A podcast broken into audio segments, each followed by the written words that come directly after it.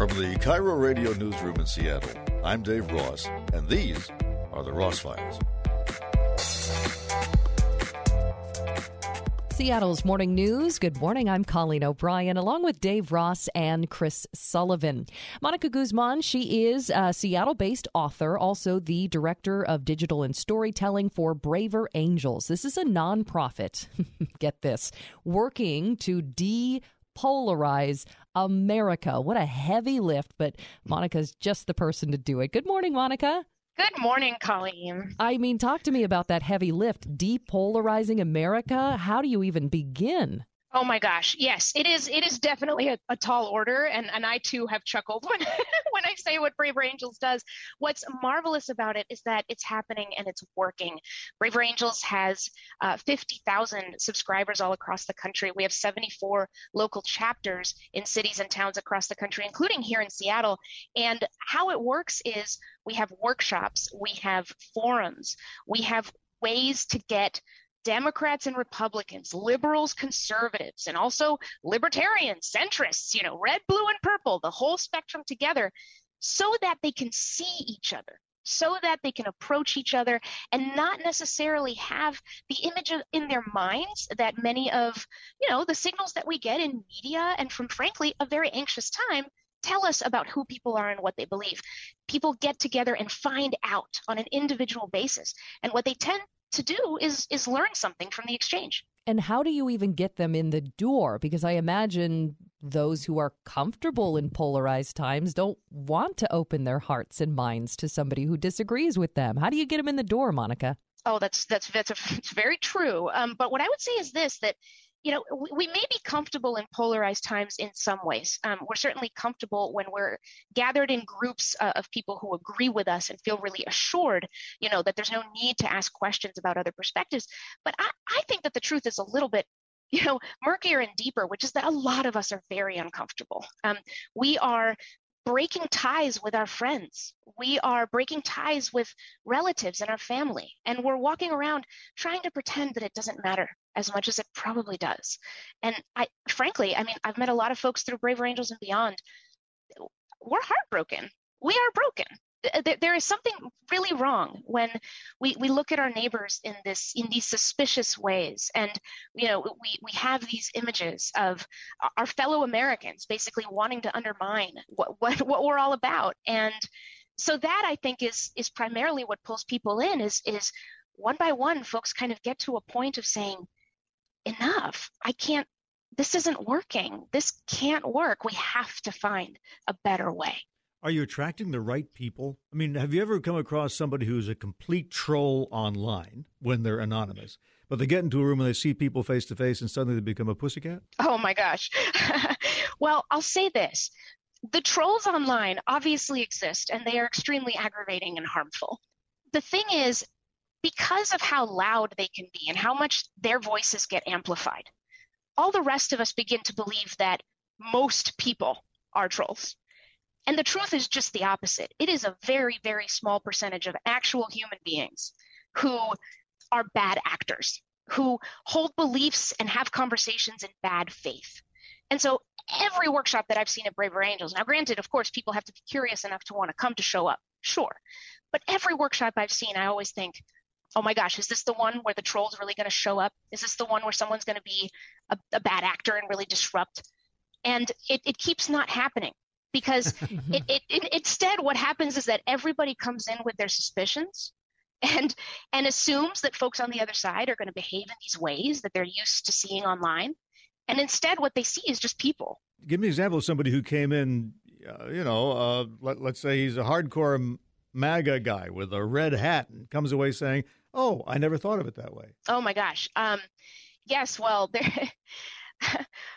yes, we have someone at Braver Angels who is a friend and is really quite remarkable person, uh, who we invited to participate in a debate about the election, uh, a debate about voter fraud. It was very controversial, and this person is, you know, voted for Trump and very much uh, believes that something was wrong with the election, that something is really quite quite wacky, and came into the debate and everyone, you know, really heard him and his concerns, and he really heard others and their concerns, and he ended up um, being quite quite the involved volunteer. Um, and he has brought in a lot of folks uh, who share a lot of his concerns into these conversations. Now, he has not changed his mind uh, about the election, and I know that that might be hard to hear for some listeners, but but really ultimately down deep that's not that's not really the point. The, the point of what we're trying to do at Braver Angels,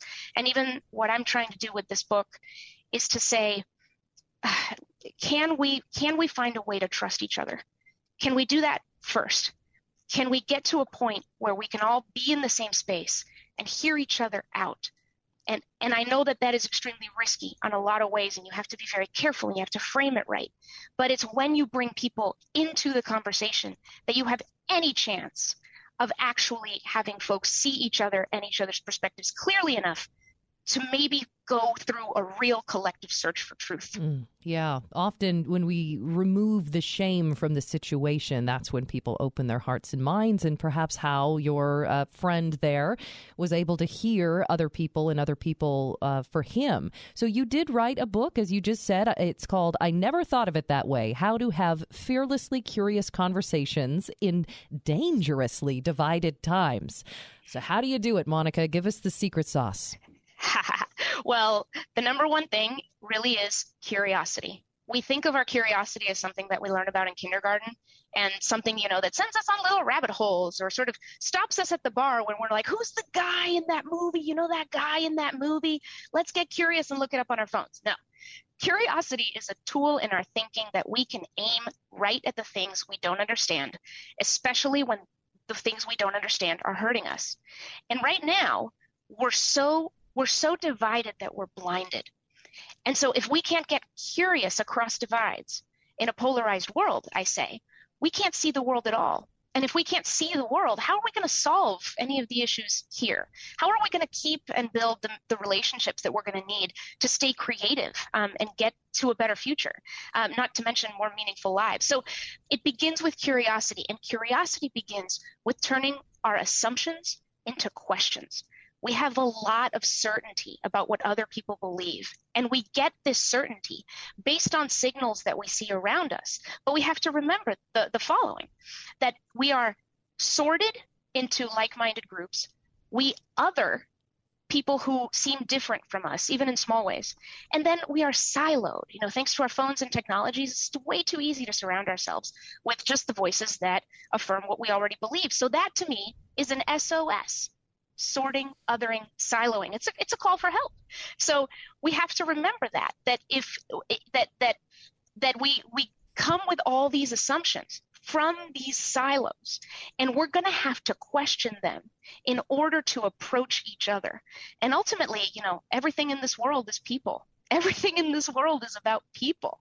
And so how can we how can we come together again? It's by turning our assumptions into questions. And the book lays out a lot of really powerful questions that you can ask uh, in a conversation across difference even in a small way even in a small moment whether you're on social media or you're in person. It's it's the small steps uh, at scale that are going to change things. Monica what happens when somebody's personal identity is wrapped up in who they support or which ideas they choose to believe in. It ramps up the level of difficulty on both sides. You know, it ramps up the level, level of difficulty on their side because the more the more attached any of us are to our beliefs and our ideas, the harder it is to peel off from them enough to truly be able to consider other perspectives or even accept that other valid perspectives may exist. So that's problem number one. Um, problem number two, of course, is that certainty is the arch villain of curiosity.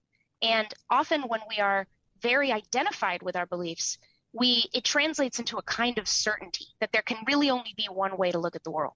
So that makes it harder for us to connect. Now, on the other hand, we identify with our beliefs because there's a lot of high stakes things happening right now. And there's a lot of really powerful and wonderful movements and and and, and struggles, you know? The issue is that again, a lot of those struggles are happening in silos. Um, they're happening in places where certain groups of people all kind of get it but then everyone else kind of doesn't because we're not interacting, we're not connecting. And so, unless we build some of that glue back into our society, uh, we're going to keep spinning off in some directions that are going to make it hard, frankly, to, to even have a country at all. What started to peel back the glue? Is it technology? Ah, um, what started to what started to peel off the glue? Technology certainly didn't help. Um, technology made it again all too easy for us to default to some of our psychological instincts to be around ideas that uh, that make sense to us, that assure us, uh, and also there's there's a great deal of comfort um, that anyone gets when we feel that we belong to a group. We know who we are and who we are not. You know who we know who we're with and who we're against, and social media has really amplified those things. Now, it's it, you know I, I think about technology and it's easy to blame the technology, but but really technology is just a conduit for our own behavior. And what this means isn't that it is now impossible uh, to connect. It just means that it's going to take some effort and it's going to take some counter programming. Um, and while it sounds really difficult, I, I, I, contend that the hardest thing isn't the technology, that the thing that has peeled off the glue isn't so much the technology as the fear. Um, there, there have been some massively disturbing things that have happened in our society and reckonings uh, that we have been dealing with for you know the last five, ten years, and they've built up in our psyche, and and they have made us very afraid for good reason, for good reason. And that fear keeps telling us you already know everything you need to know about what other people think. So stay safe, stay here. Mm. Don't don't travel. And in fact, you know, we've seen we've seen more and more stories lately about red um, you know, more conservative zip codes in this country are getting more conservative. Liberal zip codes in this country are getting more liberal. You know, people are people are moving. people are placing themselves around folks um, you know, who, who they believe kind of share their culture and will accept them. So, you know, play that out. Where does that lead us? Mm, very divided. Yeah, well, not to a good place. But I mean, so for people who are considering participating in one of these sessions, can you assure them they will come out of it feeling better than before, or will they come out of it feeling as if their entire belief system has been taken from them and now suddenly they're rudderless? Ooh, well, you know, I'll say this. Uh, I think that we often think that in the course of one conversation, somebody could really change their minds. And I think that's mostly a fallacy. Um, you know, people's opinions, it, it's not, I think we tend to think that people choose their opinions, um, like you choose, you know, what to eat at a restaurant but but really our opinions are, are the result of our experiences it's the, the, the path we walk in our lives builds up these values and these experiences that lead us to have certain opinions so you know people come into these sessions with beliefs that they are very attached to whatever they might happen to be they're going to go on their own journey. there, there's no way to assure anyone uh, of, of what will happen. All of it is internal. Um, but I will say this if you are curious enough to come to a session. If you are curious enough even to ask one more question uh, across a divide in your own life, then you're already taking a step.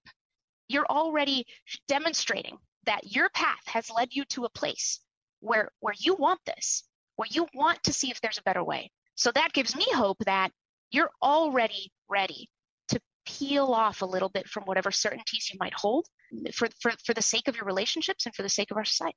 I think we all want stronger relationships. Well, Monica Guzman, she is the author of I Never Thought of It That Way How to Have Fearlessly Curious Conversations in Dangerously Divided Times. Also works for Braver Angels in Seattle. How can people meet you? Oh my gosh. So we will be at Town Hall on March 22nd. That interview will be with David Horsey, the Pulitzer Prize winning cartoonist at the Seattle Times. So I don't know what to expect, which is exactly what I want. So come and uh, let's let's have fun talking about this. Thank you, Monica. Thank you all. Remember that when there's a longer version of the interviews on Seattle's Morning News, you can usually find it right here in the original form, unconstrained by the limitations of a live broadcast. And you can subscribe so that when someone says, Did you hear what was on Seattle's Morning News? you can say, Not only that, I heard the part that wasn't on Seattle's morning news. So, my advice is to subscribe. And then when we talk to an author, a politician, an entrepreneur, an artist, a scientist, a teacher, a journalist, a celebrity, you'll hear every word. I'm Dave Ross. Thanks for tuning in.